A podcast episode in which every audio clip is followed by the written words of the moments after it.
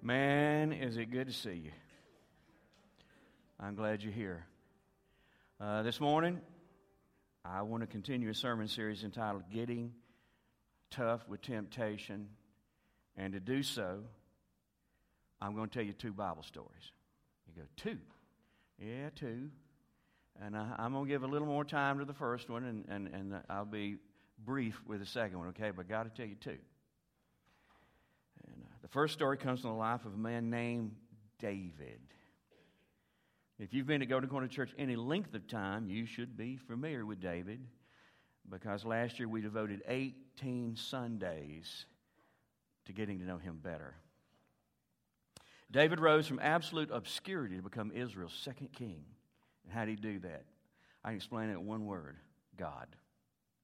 God chose him to be the king. Then, by means of a skirmish with a giant named Goliath, God vaulted David into the national limelight. God gave David great success as a military leader, and through all his success, it became obvious that David was destined to be the next king. God protected David from Israel's reigning king, Saul, for 13 long, frightening years. During those 13 trying years, God provided David with everything he needed and then some. 20 years after David found out that God had chosen him, David finally took the throne and reigned over all of Israel. And we pick up on his story about 20 to 25 years after he became king. At this point in David's life, he had already received his AA RP card. You know what I'm talking about? He was somewhere between the age of 50 and 55. David had everything a human being could ever want. He was famous, popular, powerful, wealthy, and wildly successful. He had a large and caring family. And most importantly, God and David were tight. Now, what I'm about to tell you is recorded in the Bible, 2 Samuel chapter 11. It was springtime in Israel. And in the spring, the kings would gather their armies together and they would go off to war. And so, this particular spring, David, for whatever his reason was, chose not to do that. He chose to stay at home. And he sent his commander, Joab, out with his armies to war. So immediately, I want you to notice something. David wasn't where he was supposed to be, right? He wasn't where he was supposed to be. The Bible said that one day he got up from his afternoon nap. now, his men are out there risking their lives, they're fighting, and what is he doing? He's napping. And one of the sermons uh, that we have, that I shared with you, I said, you know, the enemy loves to spring temptation upon us at times when we're vulnerable. And one of those times is when we are bored. And I think on this particular day, David was bored out of his mind. So he, he walked out on the roof of his house. It was kind of like a patio. I can see him in his jammies, you know, his hair sticking up, you know, just what am I going to do the rest of the day? And he walks out on the edge of his roof and he looks down on the roof below him. And there is this woman, and the Bible describes her, says, of unusual beauty. Now you think about this. Unusual, not just beautiful. This woman was unusually beautiful. And she was naked. Huh? That's the way we say it around Oconee County. She was naked. And she was bathing.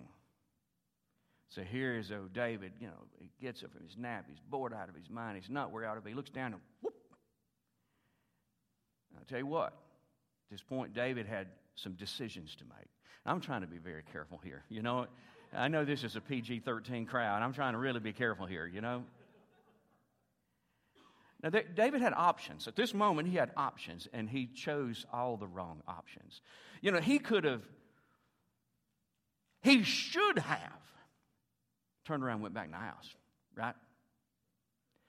I mean, he should have taken three or four cold showers. He should have put on the royal running shoes and ran about 10 miles. He should have called a best friend and said, uh, I am really facing some temptation. Can you come over and pray with me and talk me down here, pal? There was a lot that he should have done, but he did the one thing he shouldn't have done. He just kept looking. Well, the next thing you know, it's kind of the way temptation works.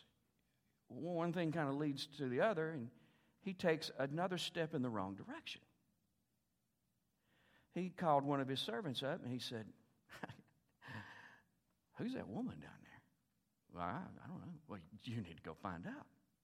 So the guy goes and finds out, comes back. I don't know if she's still bathing, and, and, and, if he's still looking, I don't know exactly what, what's going on. Let me say this one commentator that I read, uh, read from this week said he really blamed Bathsheba with a lot of this. What was she doing naked on her roof? Well, knowing that it was right under the King David's roof, here's what I don't blame her at this point, not at all. You know why? David wasn't where he's supposed to be. She's assuming the king is out of town. I think she's innocent at this point. But the messenger goes, comes back and said, uh, Hey, uh, boss, this is what I found out. Her name's Bathsheba. And said, uh, She's the wife. I think this servant is trying to warn him, trying to help him, knowing, you know, I think my boss here is teetering on a really bad decision. I think he's about to do something terribly wrong. He said, She's the wife. In other words, she's married, man. Now, of course, David was married. He had, we don't know how many wives at this point, and then he had this group of women called concubines. And you say, what were concubines? They were kind of like women who got no benefits from being a wife, but all they had to do was domestic chores and, and have sex with David. So he had his wives, and then he had his concubines. And so he's, you know, he's married, she's married, and then he, this is what the servant says: she is the wife of Uriah the Hittite. Now, that should have meant something to David because Uriah was one of his best friends in the world. Uriah was a part of a 37 man circle that formed David's inner circle. Uriah was a foot soldier. He was out there with Joab, fighting every day for Israel. David was the one who invested into Uriah's life and helped him become the man that he was. So, in other words, the servant is saying, She's married, dude, and she's married to one of your best friends. David, again, he has a chance to put the brakes on this. He didn't. He said, Send some guys to bring her to my room. So they go down. I believe once again, I mean, here comes the king's. Uh, escort service. I don't know what to call them. That probably wasn't the best term that I could have used. Well, she went with them. I, I think, again, she's innocent. I mean, when the king calls, you go. I, I don't think she's thinking anything illicit is, is taking place. I think she's been summoned by the king. She's going to go see what's, what's going on. These men bring her to David's room, and then I don't know what really led up to this, but the two had consensual sex. Now she's no longer innocent. They committed adultery. And then she went her way, and they both went on with their lives. You know, it's a one time deal. I don't think they ever planned for it to happen again. But sometime later, David got a little note from Bathsheba. And uh, I almost see him, you know, when he's going through the mail, and he goes, Whoa, you know, and I almost kind of secretly seeing what she had to say. It was brief, it was clear. He didn't need an interpreter. He simply said, I'm pregnant. Do you understand that when we say yes to temptation, we may soon say hello to complication? They did. Now, here's the deal Uriah's on the battlefield. It could be months, it could be over a year before he comes back. And here's what they know when Uriah comes back, he's either going to see you very, very pregnant or there's going to be a baby in the house. And he is going to put two and two together and go, How could this have happened? Honey, I wasn't here. Now, David, again, is faced with some decisions. Maybe it's time to come clean, huh? But he, just, he, he thinks to himself, I can fix this. I know exactly what to do. He sends a letter to Joab, the commander, and said, Have Uriah come in for a little furlough. Uriah comes home to Jerusalem. He has a meeting with him, and he fakes like he's, he just needs a report on, on what's going on on the battlefield. Tell me what's going how's this going? What's that? You know, and he, he, that's not it. You know what he's wanting? He wants you, after the dinner, after the meeting, he, want, he assumes Uriah's going to go home and sleep with his wife, and then, whew, problem solved. When, when, she, when it's obvious she's pregnant, she gives birth, it, it was that one night you came in on furlough. Well, let me tell you what, Uriah didn't go home to his wife. He slept on the ground with the palace guard. So the next morning, David calls him in and says, Dude, why, kind of, I'm not understanding. You could have gone home and slept with your wife. You slept with those men, on the ground with those men. And what Uriah said had to cut David like a knife. He said, Oh, how could I have done that? When all my brothers are out there sleeping on the ground, risking their lives, I didn't feel like it would have been right for me to wine, dine, and sleep with my wife. Holy moly. He had such integrity. And, and, and that, I mean, that, that had to speak to David. Oh, David again has the opportunity to do the right thing. He's got choice to make. He said, Oh, I can still make this work. So he has Uriah come back that night. And guess what King David did? He got him drunk. Sloppy drunk. He thought, well, now, you know, he'll drop his guard. He won't be so moral now. He'll go sleep with his wife. And you know what? The drunken Uriah did. The drunken Uriah still had enough integrity that he didn't go home and sleep with his wife. He slept with the palace guard. David's faced with decisions. What's he going to do? Do I just do I just raise a white flag and say this is not working? It's time to come clean. He said, "Nope, I got this figured out." He wrote a letter to Joab, commander of his army, and he said, "I'm sending Uriah back to you. And, and when the fighting is the fiercest, I want you to put him on the front line, and then I want you to pull back away from him so that he is killed." Signed, David folded, sealed with a king's seal. Now he needs a delivery man. And whom did he choose to take the letter back to Joab? He went to Uriah, his best friend. Hands in the note and said, Give this to Joab, and then he'll know what to do. Uriah walks into battle with that note, not understanding its content gives it to Joab. Joab opens it up. It came from the king, so whatever the king wants, the king gets. And so in their next battle, he pushed Uriah to the front lines. They pull back. Uriah is killed, but also several other soldiers are killed. Word gets back to Jerusalem. King David, we've suffered great losses. And oh, yeah, by the way, Joab said, You need to know that Uriah is dead. Bathsheba heard that her husband was dead, and of course, she was grief stricken, heartbroken.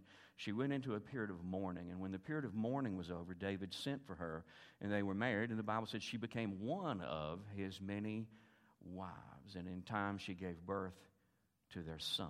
Now, let me tell you what you're thinking. You're thinking, this dude did a lot of bad stuff, and apparently got away with it.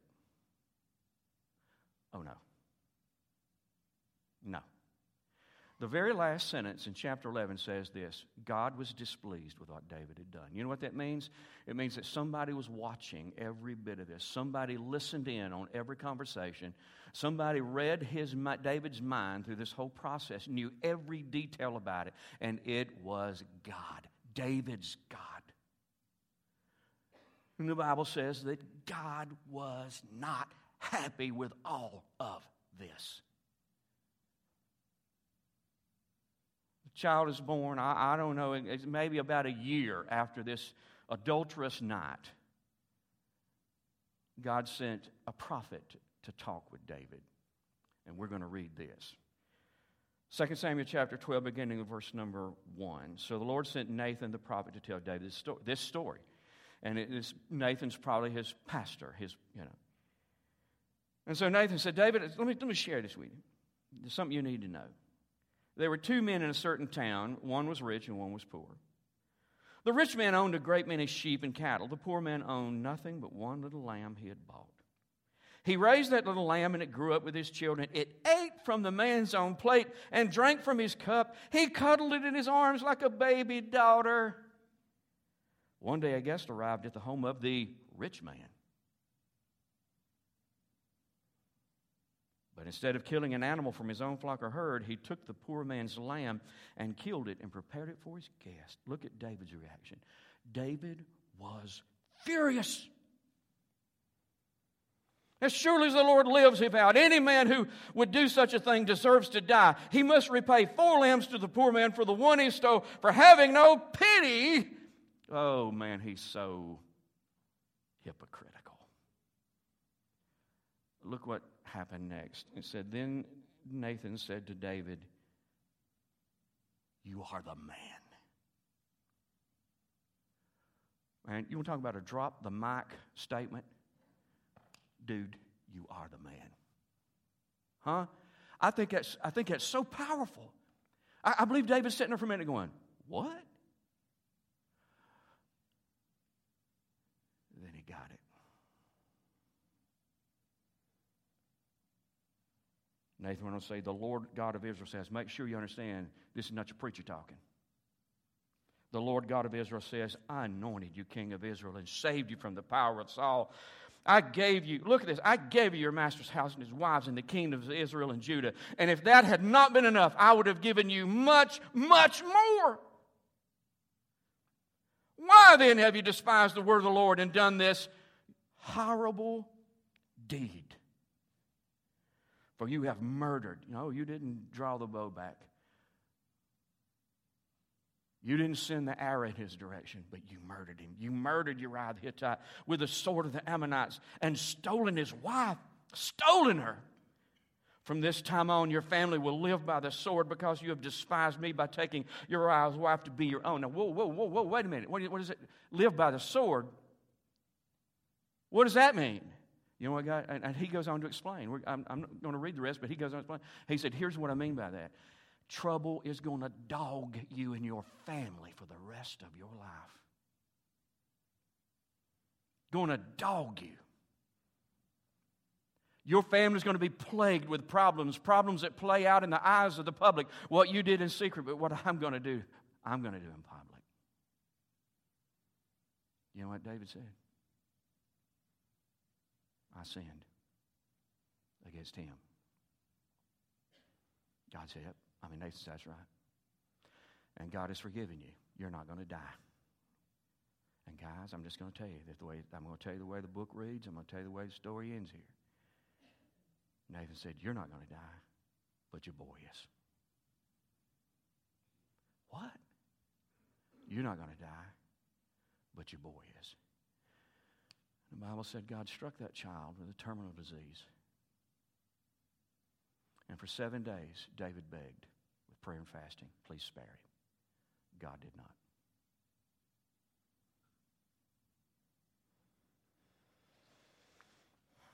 Having heard that story, this question should have come to your mind Is it possible to get tough with temptation? Is it? That's been, that's been uh, the aim of this entire series is to help us get tough with temptation. Is that really possible? I mean, after all, Adam and Eve didn't. Huh? We looked at a dude named Shechem. He sure didn't get tough with temptation. Samson didn't. We talked about him last week. And now we're looking at David. David wasn't tough to tempt. And the Bible declares him to be a man after God's own heart. David loved God more than anything, yet he succumbed to temptation, and it appears to me, Scott, rather easily. Ronnie, you asked, didn't Jesus himself say of us, the spirit is willing, but the flesh is weak? Therefore, can any of us really become tough to tempt, or are we all simply fighting a losing battle? Is it possible to get tough with temptation? Now, with that question in your mind, let's look at our next story. It's the story of a young man named Joseph. And I promise you, listen, I got 12 minutes. Listen, huh? I, I believe I'm going to wrap this up with time to spare. The question is If, if these people that we're reading about, they couldn't get tough with temptation, who are we to think we can? Is it really possible? You got that right here? Joseph was the 11th son born to a man named Jacob. He was his father's favorite son, and Jacob didn't try to hide it. Therefore, Joseph's brothers hated him. They hated him. At 17 years of age, God showed Joseph through two dreams that he would one day be a great ruler. And then Joseph went and shared these two dreams with his 10 older brothers. And the Bible says that they hated him even more. As a matter of fact, it was so bad, Joseph's brothers plotted to kill him and, and even tried. They dropped him in an empty well, intend to walk away and leave him there to starve to death. However, they eventually came up with a plan that would rid them of their brother while bringing them financial profit. They sold him for 20 pieces of silver to a band of slave traders who carried Joseph on down into Egypt. Upon his arrival, Joseph was sold again. This time he was purchased as a slave by a wealthy, powerful man named Potiphar. God enabled Joseph to succeed at everything he did. Kind of like that. God enabled him to succeed at everything he did. Potiphar took notice. And over a 10 year period of time, he promoted him again and again until Joseph became the administrator over Potiphar's entire massive estate. Now, this is where we pick up on the story. We're going to read it. We're going to read it. Uh, Genesis chapter 39, let's begin reading with verse number 6. It said, So Potiphar gave Joseph complete administrative responsibility over everything owned. Now, this is a wealthy dude. With Joseph there, he didn't worry about a thing except what kind of food to eat. He didn't worry about the cattle, the financial records, the pastures. He didn't worry about the staff. He didn't worry about anything. When he came home from work, it was like this what we eat, and that was it. That's all he ever had to worry about. Joseph took such care. Now, look what he says Joseph was a very handsome and well built young man. Now, guys, from personal experience, I found that to be both a blessing and a curse.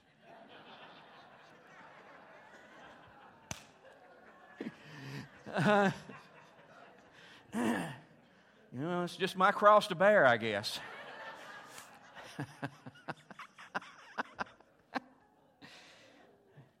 I kind of like being old. You can make fun of yourself and you don't feel bad, you know.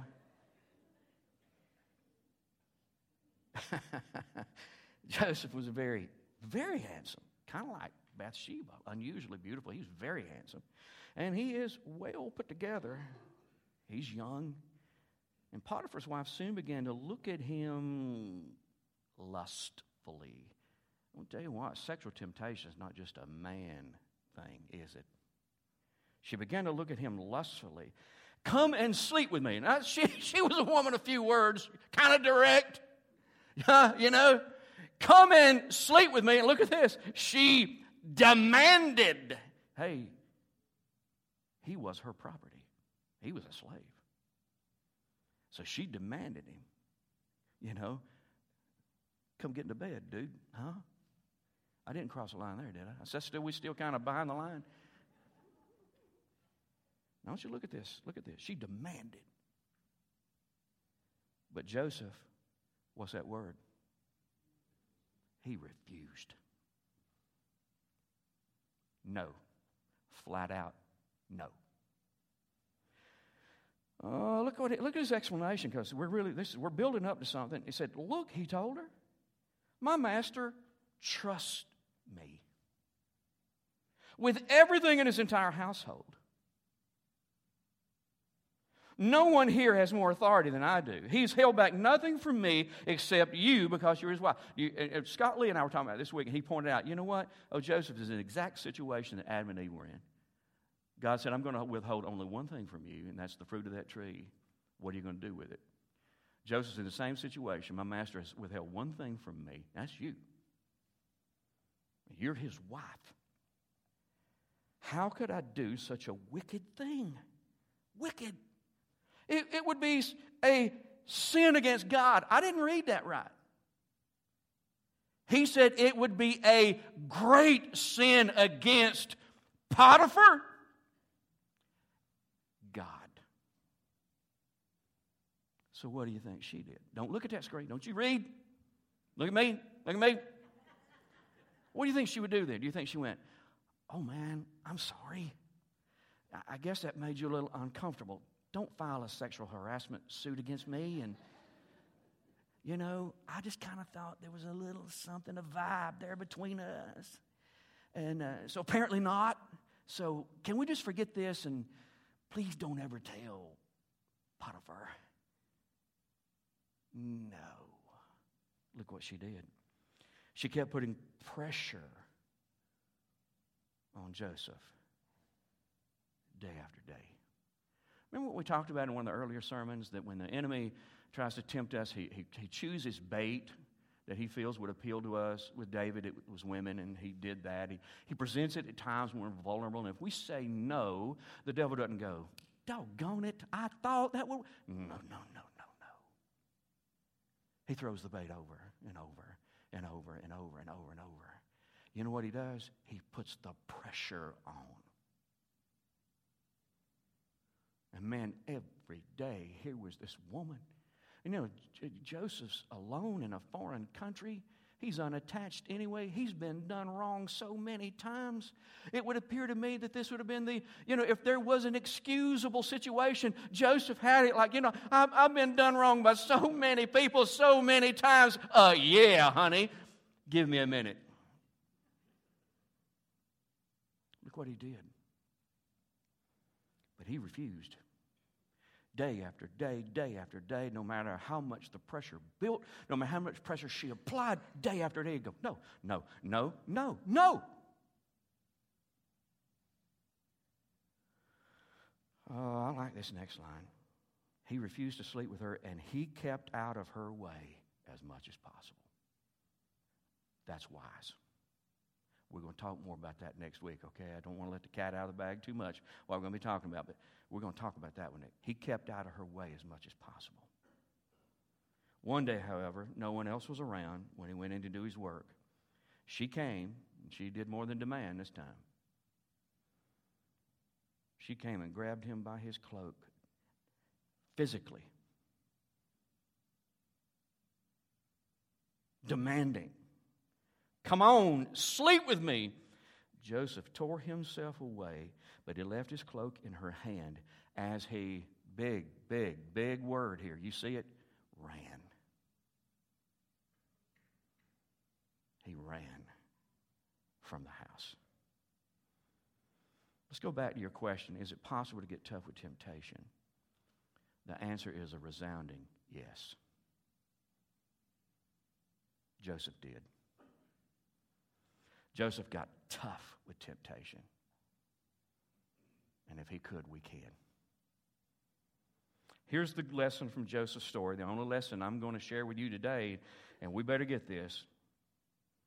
We can get tough with temptation. You got it? We can do that. We can be just as tough to tempt as Joseph. You ask Ronnie, how? How was Joseph able to consistently say no to temptation? Consistently able to say no. Here's what we're going to do. You ready? Next week, we're going to take a look at David and a look at Joseph. And we're going to contrast those two men. What was it about David that made him easy to tempt? What was it about Joseph that made him tough to tempt? We're going to learn some things from these two men that help us get tough with temptation. Let's pray together.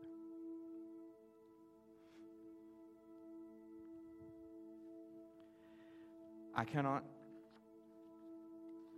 adequately thank you enough, God, for your word.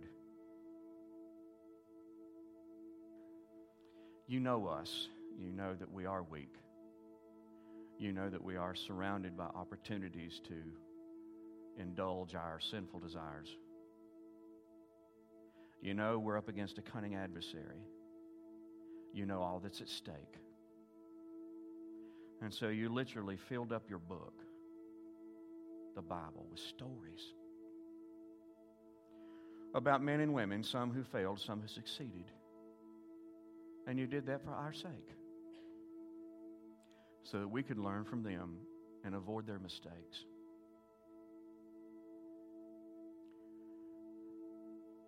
So I'm praying, God. I'm praying that you will help us, that our eyes will be open to truth that impacts us, that finds a resting place in our minds and our hearts, that changes the way we think, Lord, that changes the way we live, that strengthens us and enables us to get tough with temptation. We ask this together in Christ's name. Amen. Thank you, guys. You're dismissed. You'll be here next week. You're going to be here next week? Good.